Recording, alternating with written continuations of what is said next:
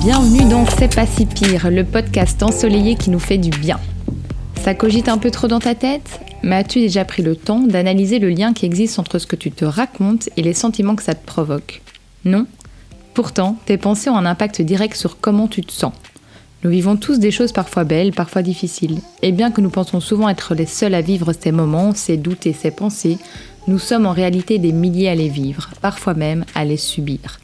Je suis Alexandra Dog et dans ce podcast, mes invités vous donnent à travers leurs histoires des astuces pour prendre la vie du bon côté et changer la manière dont on vit notre quotidien. Alors que vous soyez au lit, en transport ou en train de cuisiner, détendez-vous et déconnectez de vos pensées grâce aux histoires de mes invités.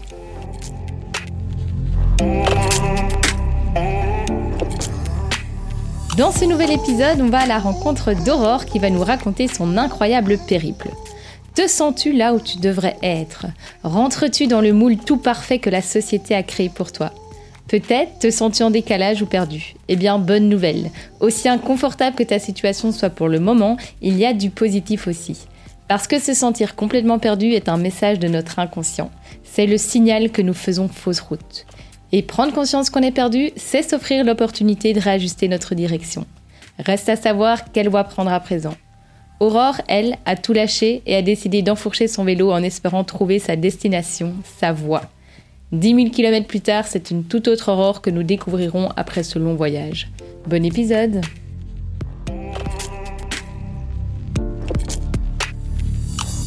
ben, Je m'appelle Aurore, j'ai 34 ans, je suis belge, j'ai grandi dans une famille de quatre enfants dont je suis l'aînée et je suis la fille de deux indépendants. J'ai grandi dans une ferme et donc euh, ben, j'ai pris l'habitude souvent euh, d'aider à gauche, à droite euh, pour les différentes activités de la ferme, que ce soit au niveau agricole, au niveau touristique, au niveau de la vente aussi. J'ai beaucoup travaillé sur les marchés avec mes parents. Ou sinon, ben, j'ai un parcours assez classique au niveau euh, des études. J'étais à l'école, voilà, assez classique. Et puis après, j'ai fait mes études à Bruxelles. J'ai étudié sciences éco.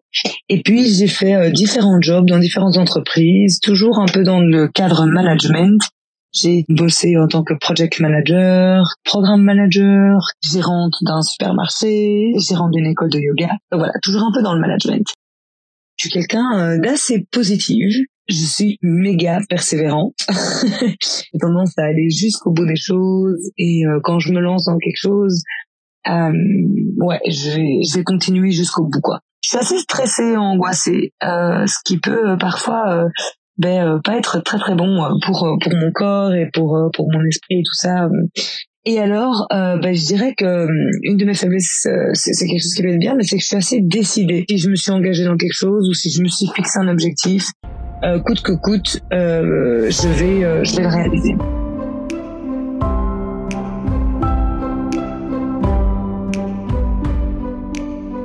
Mon histoire, c'est que en gros, euh, j'ai parcouru plus de 10 000 km à vélo pendant le Covid, euh, ce qui m'a permis de trouver ma voie.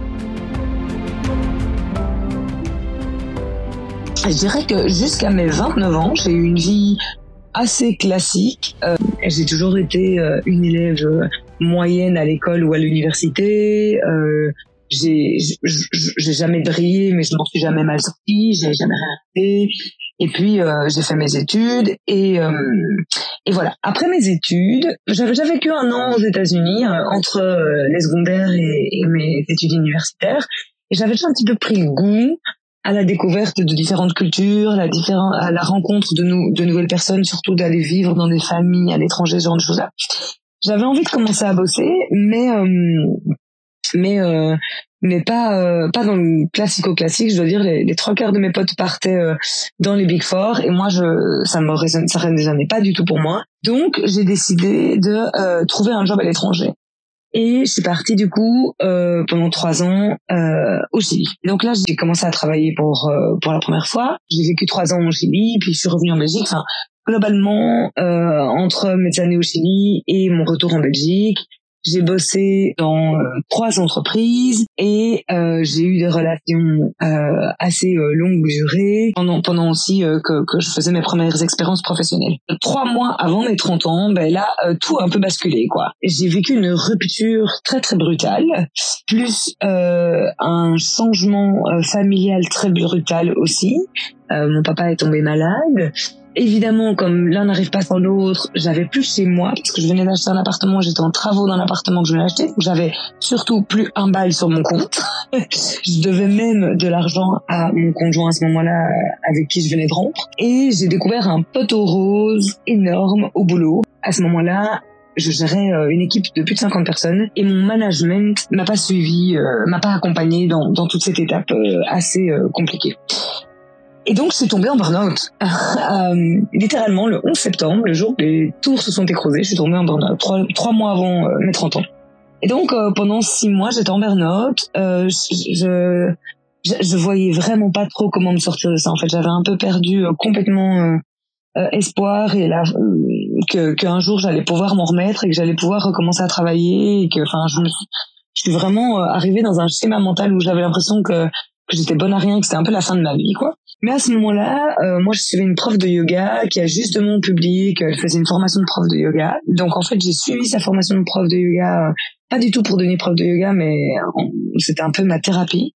Ça m'a, ça m'a changé, ça m'a transformé. Et du coup, au retour de cette formation de prof de yoga, ben, euh, je me suis dit, ok, il faut que je clôture ce chapitre ici et que j'avance. Et donc, donc voilà, j'ai clôturé pas mal de choses. Et puis là, j'ai trouvé un nouvel emploi. Euh, justement euh, toujours dans le domaine du management, mais dans le monde du yoga. Et donc j'étais super animée à, à l'idée de cette nouvelle opportunité euh, professionnelle. Et puis aussi j'ai rencontré quelqu'un, donc j'avais une toute nouvelle relation. Donc tout est un peu arrivé en même temps à la sortie de mon burn-out. Nouvel emploi, nouvelle relation, génial. Je vois néanmoins que de nouveau, je suis très très investie professionnellement, je suis très très investie dans ma relation et que j'ai un peu tendance à ben, euh, tout mettre avant euh, mon propre bien-être. Euh, mon, mon, job passe avant, ma relation passe avant, les autres passent avant et, et qu'en fait petit à petit de nouveau je me retrouve dans un schéma où je suis vachement crevée, je suis vachement à bout, euh, j'anticipe euh, avec euh, avec impatience les prochaines vacances. En fait, je vois avec une certaine inquiétude que je, je me redirige un petit peu vers le même schéma euh, dans lequel j'étais juste avant euh, juste avant mon burn-out. Et là, ben, un peu par chance quand même, euh, est arrivé le, le Covid et euh, ben, les activités, toutes nos activités ont été mises à l'arrêt. Je me suis retrouvée ben, au chômage économique direct. Et donc ces trois mois de, de chômage économique, de chômage temporaire pour, pendant le premier confinement m'ont vraiment permis de réaliser qu'en fait j'allais tout droit faire un burn-out 2 en fait. Et je me suis vraiment rendu compte que malgré que j'aime beaucoup mon job, je travaillais dans ma passion, dans le yoga, mais être dans un contexte managérial, euh, de nouveau, avait tendance à complètement m'épuiser. Et je sentais que, à nouveau, j'avais l'impression que je nageais à contre-courant par rapport à tout mon univers en Belgique. Tout le monde avait tendance à, à se marier, à faire des enfants, à se stabiliser. Là, au moins, en fait, euh, c'était un peu l'inverse qui se passait que j'avais pas même forcément envie de, de, de, de, ce que de ce que tout mon univers autour de moi euh, vivait, même si j'étais très heureuse pour tous mes amis et tout ça. Et surtout, euh, je, voyais que j'avais euh, tendance à, à, avoir du mal à trouver ma place, quoi. J'arrivais pas dans, dans, tout ce contexte, dans tout cet univers, alors que je voyais toutes mes amies et, et même toute ma famille un petit peu m'encourager à prendre ce parcours classico-classique, de, de fonder une famille, d'être stable dans mon job, et tout ça, ben, j'ai trouvé, j'ai trouvé pas mon compte, quoi, j'ai trouvé pas ma place. Et donc, euh, le premier confinement passe, je prends pas mal de temps pour moi, je commence à faire pas mal de balades, euh, et donc pas mal de balades à vélo.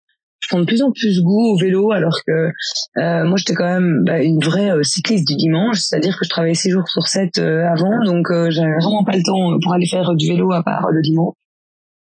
Et je me rends compte que, que voilà que, que, ça, que ça me permet vraiment de, de me changer les idées et de me changer d'air et de faire un peu le vide mental quoi. Et à la fin du premier confinement, ben, les activités euh, les activités vont reprendre euh, au mois de juin et je vois qu'en fait euh, j'angoisse un petit peu à l'idée de retourner au boulot. J'arrive à trouver un accord euh, pour euh, pour clôturer mon contrat avec mon employeur et en plus de ça parce que une chose ne va pas sans l'autre, ben, je me rends compte que à ce moment-là en fait la, la relation dans laquelle je suis en fait ne ne m'épanouit pas vraiment non plus et donc euh, donc euh, non seulement je démissionne et je romps euh, ma relation.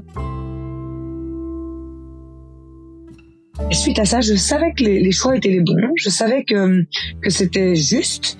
Par contre, j'étais mais complètement paumée, complètement paumée. Et donc là, je me suis retrouvée en fait à pleurer pendant plusieurs semaines et j'arrêtais pas de me dire c'est ok, c'est normal que tu pleures, c'est une étape et tout ça, mais j'arrivais pas à me sortir de, de cette phase où je pleurais, je pleurais, je pleurais. Et en fait, un jour, ben, euh, du coup, euh, j'étais voir mon médecin qui m'a euh, un petit peu fait l'annonce que j'étais en dépression. Et ça, j'avoue que j'ai vraiment pas voulu l'accepter. J'ai surtout accepté qu'il fallait que je change d'air. Là, j'avais venais de passer trois mois dans mon appartement pendant le confinement. Je venais de prendre deux grosses décisions qui étaient très difficiles, de démissionner et de rompre. Et donc là, je me suis dit, ok, il faut que il faut que je change d'air, il faut que je change d'horizon, il faut que j'arrête de rester dans mon univers ici. C'est pas ça qui va m'apporter les réponses. Et donc je voulais partir à ce moment-là en Asie, mais euh, à ce moment-là c'était pas possible. Et donc euh, j'ai commencé à réfléchir de comment est-ce que je pouvais euh, quand même partir et faire quelque chose. Et donc ben là je me suis dit bon, eh ben la seule manière d'être un peu libre parce que c'était quand même le bordel avec les avions, les trains, tout ça, c'est c'est d'y aller à vélo. Euh, et justement, une amie euh, m'a parlé d'un itinéraire à vélo, un Eurovélo euh, européen. Et donc voilà, je me suis dit, ben, en fait, je vais tester.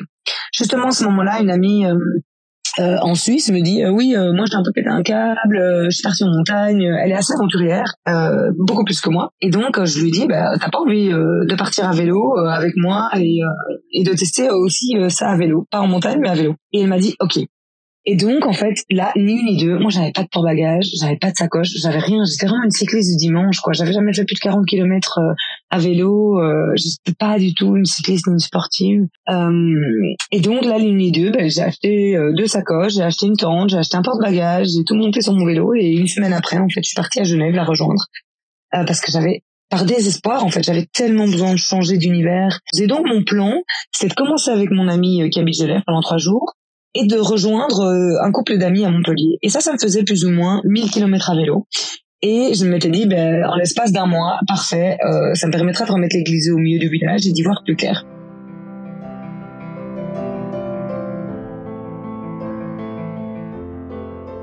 Au tout début, j'ai ressenti une excitation, une joie intense, profonde. Enfin, c'était super profond, quoi. C'était tout était nouveau, tout était euh, exaltant et euh, et, euh, et animant. J'ai ressenti quand même beaucoup de solitude aussi, beaucoup de, de tristesse, de peur, de colère. Ça, c'est la phase 2 après après la phase de nouveauté en fait. Une fois que toute la toute la nouveauté était passée et que je suis rentrée dans une certaine un certain quotidien sur le vélo.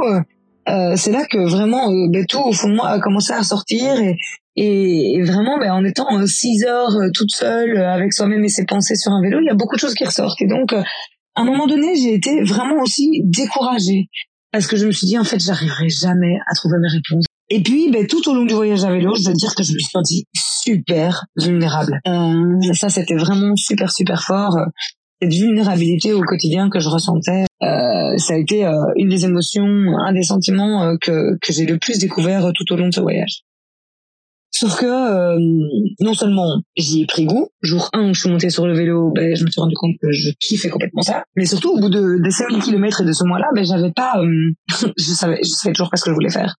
J'avais pas remis l'église au milieu du village et donc euh, mais finalement, j'ai continué à rouler. J'ai continué le voyage à vélo. Et la réalité, c'est que ça a fini par durer on and off un an et demi. Ça a été plus de trois voyages finalement et plus de 10 000 km sur les routes. Moi, une des pensées classiques que j'avais vis-à-vis de moi, c'est que j'avais un problème. J'avais un problème de ne pas vouloir la même chose que les personnes autour de, ma, de moi, de ne pas vouloir les mêmes choses que le schéma un peu classique de la société. Et, euh, et voilà. Euh, J'arrêtais pas de me dire, de mes pensées, c'est que je devrais moi m'adapter. Je devrais moi euh, me changer pour euh, pour me fondre euh, dans dans ce, dans cette structure, dans ce dans ce schéma. Une des pensées que j'avais aussi, c'est que j'y arriverai jamais euh, j'arriverai jamais à trouver une réponse, j'arriverai jamais à trouver ma voie, j'arriverai jamais à trouver ma place, j'arriverai jamais à m'épanouir et à être heureuse quoi. C'est que c'était impossible. C'est impossible de faire un truc euh, aussi atypique, c'est impossible euh, de créer cette vie euh, que je veux euh, d'aventure et, de gagner ma vie en faisant ça, de créer mon entreprise. C'est impossible de parcourir plus de 50 km par par jour à vélo. C'est impossible de me retrouver seule. Enfin, tout me paraissait impossible. Euh, je me disais aussi que ce n'était pas pour moi. C'était une pensée très forte que j'avais. C'est pas pour moi, c'est pour les autres. Je suis pas sportive, je suis pas une aventurière. Euh. Et enfin, euh, j'arrêtais pas de me dire une de mes pensées, c'est j'aimerais bien être comme les autres. J'aimerais bien être comme tout le monde. Ce serait tellement plus facile. Ce serait tellement plus facile si j'aspirais juste à vouloir ce que tout le monde veut.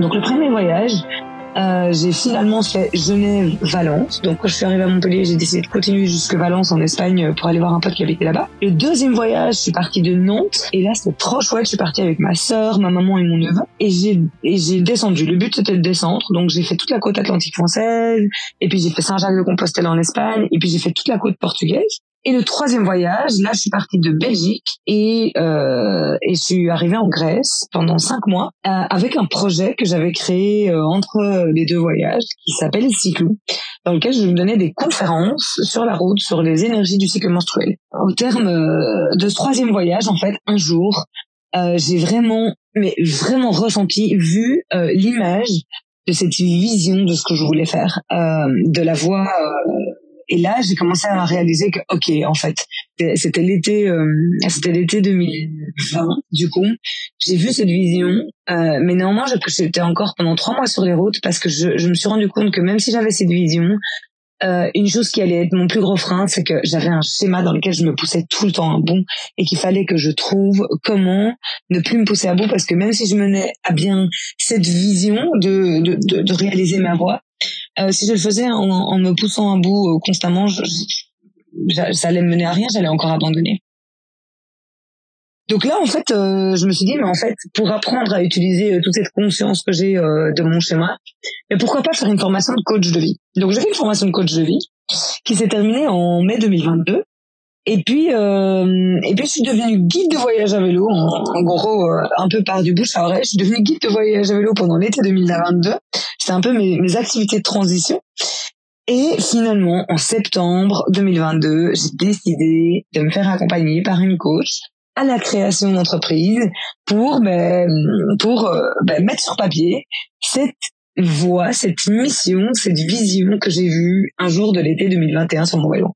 Au, à l'automne 2022, après la saison de voyage à vélo, euh, de guide de voyage à vélo, je suis partie ben là en van au Portugal sur les routes pour euh, mettre sur papier euh, ce business plan. Et bien là, aujourd'hui, à nouveau, en ce mois de février 2023, je suis de nouveau au Portugal, dans un autre van, cette fois-ci pour lancer cette activité, enfin pour préparer le lancement de cette activité, qui normalement se lancerait en juin 2023. Je me suis enfin autorisée à me découvrir au lieu d'essayer de rentrer dans un modèle qui me convient pas en fait. C'est pas de me dire tout ce travail que je faisais sur moi, surtout au début de mon burn-out stage, j'arrêtais pas de me dire qu'à un moment donné, euh, j'arriverais à trouver l'équation magique, la potion magique qui allait me faire trouver ma place euh, dans, cette société. Euh. et en fait, euh, je me suis rendu compte que c'était pas ça que je devais essayer de réaliser, mais euh, à l'inverse, de trouver euh, qui je suis, qui je veux être, et de trouver euh, les endroits où, où ça me correspond, et, et surtout de m'autoriser à qui je veux être. Alors là où là ça a changé ma vie, c'est que j'ai fait mais le grand nettoyage du passé. J'ai arrêté de laisser le passé me pourrir au quotidien. J'ai arrêté de laisser euh, tout ce qui m'est arrivé. Euh, j'ai fait ma paix. J'ai fait ressortir euh, les choses les plus les plus difficiles en moi. J'ai fait ma paix avec ça. Et j'ai j'ai laissé aller tous ces freins, toutes ces chaînes, tous ces tous ces trucs qui me pesaient pour euh, pour m'en défaire et pour avancer. Je dirais euh, là où ça m'a changé la vie, c'est que je me suis jamais sentie aussi vivante qu'aujourd'hui. Là, j'ai l'impression aujourd'hui que mon quotidien, mais il vibre d'une force parce qu'en fait, c'est un quotidien qui, qui est celui qui me parle, qui me correspond, quoi. C'est c'est celui euh, qui me parle au fond de mes tripes et donc euh, je me sens hyper vivante, quoi. J'ai l'impression que ma vie n'a jamais eu autant de sens et c'est super kiffant. J'ai découvert ma voix est ce qui m'anime chaque jour et ça c'est waouh, c'est juste super puissant quoi. Ça me ça me fait me réveiller chaque matin. Et aussi, là où ça a changé ma vie, c'est que j'ouvre mille fois plus que dans le passé. Je continue à avoir peur. Je continue à pas savoir comment entreprendre ce que je veux entreprendre. Mais en fait, je, je sais au fond de moi que, que, je, que je vais y aspirer, que je vais le faire. Quoi. Et surtout aussi, je m'accepte avec euh, mes points négatifs, avec mes difficultés. Et je me challenge au quotidien pour être fier de moi. quoi. Et surtout, je suis revenue à l'essentiel. Je suis revenue aux choses qui comptent le plus. Euh, j'ai fait ma j'ai arrêté de, de me réfugier dans euh, une relation à la bouffe, euh, d'aller euh, acheter des choses tout le temps, plein de matériel pour compenser mon mal-être, pour compenser, euh, pour compenser ma vie. En fait, me dire ah, vu que j'ai travaillé dur, je mérite bien ceci, je mérite bien cela. Non, aujourd'hui, je me dis juste, qu'est-ce qui compte vraiment en fait? Je me rends compte que ce qui compte vraiment, c'est des choses supra méga simples comme un coucher de soleil, comme être dans la nature, voilà, des petites choses super méga simples. Et fait, c'est ça qui m'épanouit euh, aujourd'hui, quoi.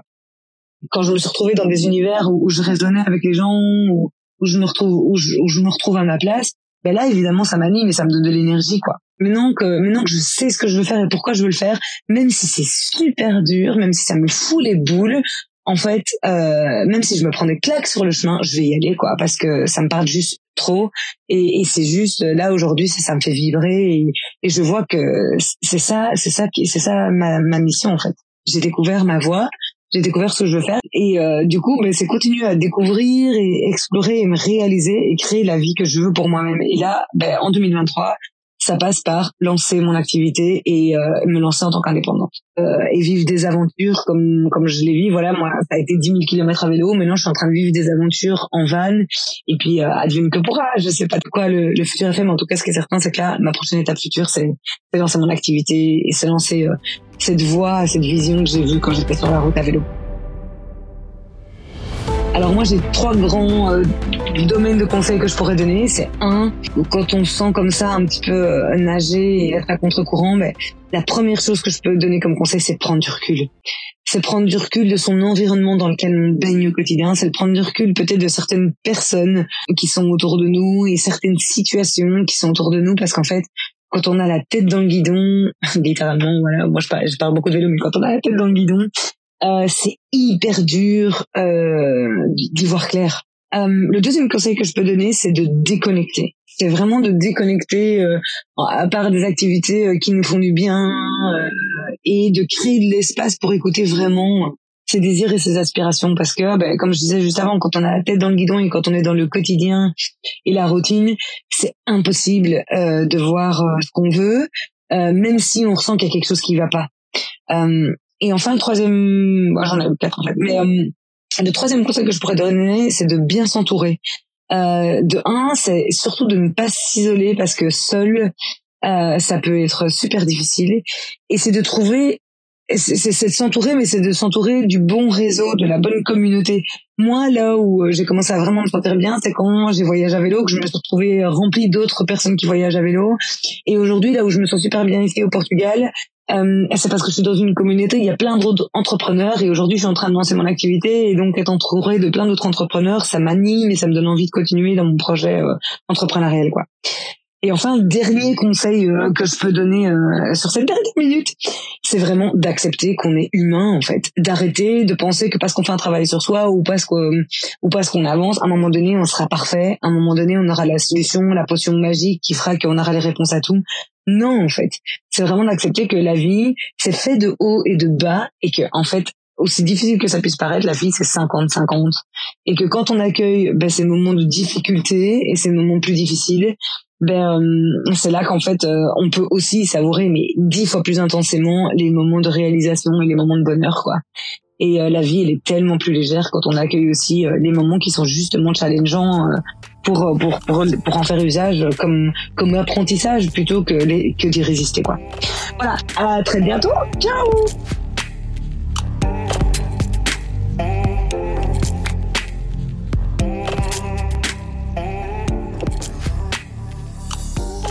Merci beaucoup Aurore d'avoir partagé ton histoire et j'espère pour les auditeurs que le son n'a pas été euh, trop catastrophique pour vous. J'ai essayé de faire au mieux.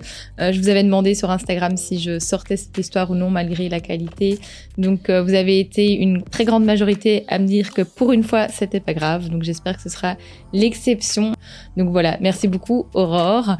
Une belle histoire de vie donc comme on les aime et qui nous prouve encore une fois qu'il est tellement humain d'être parsemé de doutes et de pensées limitantes sur notre parcours de vie.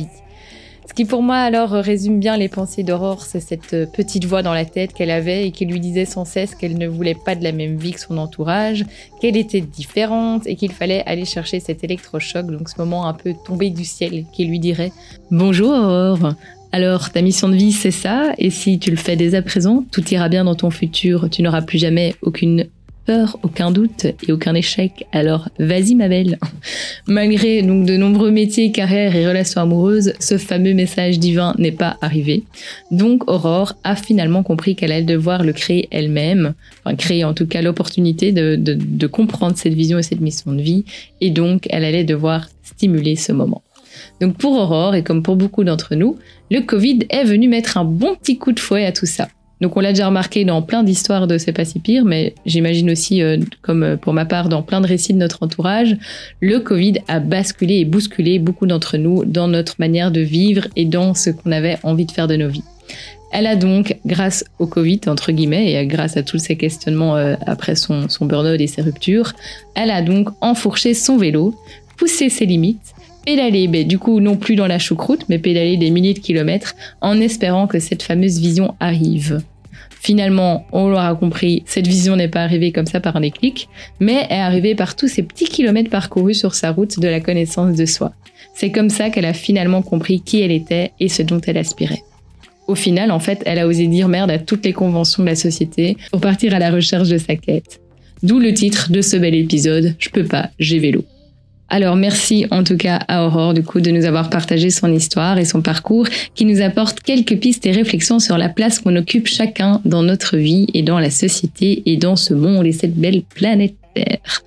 Au final, est-ce que nous cherchons pas tous en fait à décrocher la situation professionnelle ou la relation qui nous donnera le sentiment d'être au bon endroit, heureux et qui justifiera enfin toute notre expérience passée et toute notre existence? En fait, si cette place était d'abord à l'intérieur de nous. Ah, c'est beau, je sais, c'est très philosophique. Alors il y a énormément de barrières qui sont mises en place par la société, par notre éducation et notre passé qui nous empêchent de trouver cette place. Tout d'abord, nous avons ce fameux syndrome de l'étiquette. C'est croire que notre place est totalement liée à notre statut ou à la fonction sociale que l'on occupe. Donc par exemple, être seulement docteur ou mère de famille ou la bonne copine qui soutient les autres. Bref, c'est se bloquer dans une identification liée à une seule facette de notre personnalité. Et ça, ça peut se révéler être une source de mal-être, puisqu'on peut se sentir parfois coincé sous une étiquette. Donc à titre personnel, par exemple, j'ai souvent eu ce syndrome, moi, euh, et ce, cette impression de m'être auto-bloqué dans un rôle, par exemple, du clown de service ou de la personne solaire qui est toujours positive. Sauf qu'à un moment, c'est-à-dire euh, concrètement tous les mois, lorsque je suis en alerte rouge, je tombe dans une tristesse profonde où je broie du noir de manière illimitée. Du coup, ça a été parfois très compliqué pour moi de montrer aux autres que bah, moi aussi parfois je vais pas bien et que moi aussi j'ai des baisses de morale durant lesquelles j'ai envie de crier au monde entier que la vie est injuste et que je mérite pas ce qui m'arrive. Bref, ça peut être très compliqué pour moi de sortir de cette étiquette-là de Madame, tout va bien et d'être autre chose que ce que la société, l'entourage ou même du coup bah, nous-mêmes donnons comme image. Pour trouver sa place, je pense donc qu'il est important soit d'arriver à retirer petit à petit certaines étiquettes, et donc c'est par exemple ce que moi j'ai essayé de, de faire aussi avec ce podcast euh, C'est pas si pire, hein, de pouvoir montrer une autre facette de que Madame le clown ou la zote d'eau, ce que je suis, même si j'adore cette euh, ce trait de personnalité en moi, c'est juste que je veux aussi montrer d'autres euh, étiquettes à présent, ou alors soit tout simplement oser s'en ajouter plein d'autres, quitte à finir avec la gueule pleine d'autocollants. Bref, euh, ça c'est donc le premier syndrome que je dirais euh, qu'il faudrait essayer de soigner pour essayer de trouver euh, sa place. Une deuxième barrière serait celle peut-être de la comparaison, de la compétition, enfin de la performance et tout ça. Donc ça provient de la rivalité que nous expérimentons d'abord dans notre famille, réactivée sur les bancs de l'école et qui par la suite se diffuse tout au long de notre vie, donc lors de nos études, de notre carrière, de notre parcours amoureux, nos achats immobiliers toujours, Bref, cette barrière-là, elle nous fait jouer un rôle et nous fait courir après de belles choses et des projets qui parfois en fait sont des choses qu'on ne souhaite même pas réellement. Alors que le vrai but de vie, pour réellement trouver sa place dans, dans ce monde, serait peut-être d'arriver à être de plus en plus soi-même dans n'importe quelle situation. Le danger, en fait, si on n'arrive pas à sortir de cette course vers cette compétition, c'est qu'on risque de mobiliser toutes nos ressources et nos forces pour réaliser un projet qui, au final, ne s'avérera pas forcément bon pour nous. D'autres découvrent par exemple au contraire que c'est en occupant une position beaucoup plus discrète dans la société qu'ils peuvent s'épanouir et déployer tous leurs talents. Alors, une troisième barrière à laquelle je pense pour trouver sa place, je dirais que ça pourrait être pour certains notre soif de reconnaissance ou d'appartenance. Euh, un besoin très très présent euh, pour ma part. Et donc, ce sont typiquement des choses qui peuvent nous détourner de notre voie. Alors c'est peut-être juste quelque chose qui sera euh, plus présent dans notre jeunesse et encore. Donc par exemple pour ne pas perdre l'amour de, de son parent, de son conjoint ou enfin de, notre entourage, on reste euh, à la place qui nous a été attribuée par euh, par d'autres, que ce soit durant notre enfance ou, par après, et fermement scotcher aux projets qui ont été faits et créés pour nous. En bref, trouver sa place passe aussi par assumer sa singularité et ses différences et ne pas faire attention au regard des autres. En bref, peut-être que trouver sa place, c'est simplement justement oser se différencier et essayer de trouver sa petite touche personnelle, sa petite musique qui fonctionne. Donc être à l'écoute, en gros, de ce qui nous fait vibrer en profondeur, de ce qui nous rend plus vivants et toujours plus désirants. Ça pourrait alors faire un peu office de boussole pour nous orienter dans notre vie. En vrai, se mettre au pied du mur et face à soi-même, c'est beaucoup plus difficile que de s'enterrer dans une vie dont on aime au final que les week-ends. Se poser des questions aussi profondes, c'est dur et ça demande du temps et énormément d'énergie. En bref, faut avoir des couilles ou des ovaires. Pour ma part, ma place, je le sens et je le sais, je l'ai pas encore trouvée. Mais je me pose de plus en plus ce genre de questions dans mon cheminement euh, de personnel. Et donc, je pense qu'être déterminé à trouver sa place reste essentiel, même si ça prend du temps. Et je suis persuadée que je la trouverai un jour. Ça, c'est vraiment pas une crainte pour moi. D'ailleurs, si comme moi, tu n'as pas encore trouvé ta place, il est certain qu'il nous arrivera de manquer de conviction et de détermination dans ce process. C'est pourquoi dans ces moments-là, il te faudra compter sur une chose hyper importante dans la vie, c'est ta persévérance. Trouver sa place, c'est oser se lancer dans des projets de cœur. Et oui, ils peuvent évoluer euh, au fur et à mesure, ils peuvent aussi échouer. Parce qu'il y a aussi cette peur, hein, on n'en parle pas encore dans cet épisode, mais on peut vite faire une parenthèse, cette peur de la société, euh, que, enfin, que la société a créée, qui est la peur de l'échec. Parce qu'en effet, quand on échoue, bah, de un, c'est souvent euh, mal vu. Hein, on, a peur évidemment de nouveau du regard de, l'autre. Et alors l'échec aussi bah, remet en cause entre guillemets nos valeurs personnelles. Et bien souvent, bah du coup, on abandonne notre projet parce qu'on préfère abandonner qu'échouer. Et ça, c'est tellement triste. Si ça n'a pas fonctionné aussi, c'est que ce n'est pas fait pour moi. Ça aussi, on se le dit souvent et en fait, c'est, parfois bête parce que si ça se trouve, c'était juste pas le bon moment, c'était juste, juste pas assez. Et donc, il faut persévérer. Ne pas avoir peur de l'échec, ne pas avoir peur d'être déçu, c'est déjà les premiers kilomètres vers la réussite. Alors j'espère que cet épisode vous aura aussi inspiré et donné l'énergie nécessaire pour partir à la recherche de votre propre place dans ce monde. Merci beaucoup à Aurore pour son partage. Bonne semaine à tous, des bisous et on se croise sur les routes en vélo. Pas du tout, je déteste le vélo. Mais on se croise sur les routes sûrement en voiture. Bisous Merci d'avoir écouté cet épisode de C'est pas si pire. On se retrouve très bientôt pour le prochain épisode. Et en attendant, n'hésitez surtout pas à me soutenir en vous abonnant à mon podcast, évidemment, et en me laissant une évaluation, que ce soit sur Spotify, Apple Podcast ou Deezer. C'est ce qui m'aide le plus. Vous avez une histoire inspirante à nous raconter et qui peut aider notre communauté Contactez-moi sur l'Instagram de C'est pas si pire. À très bientôt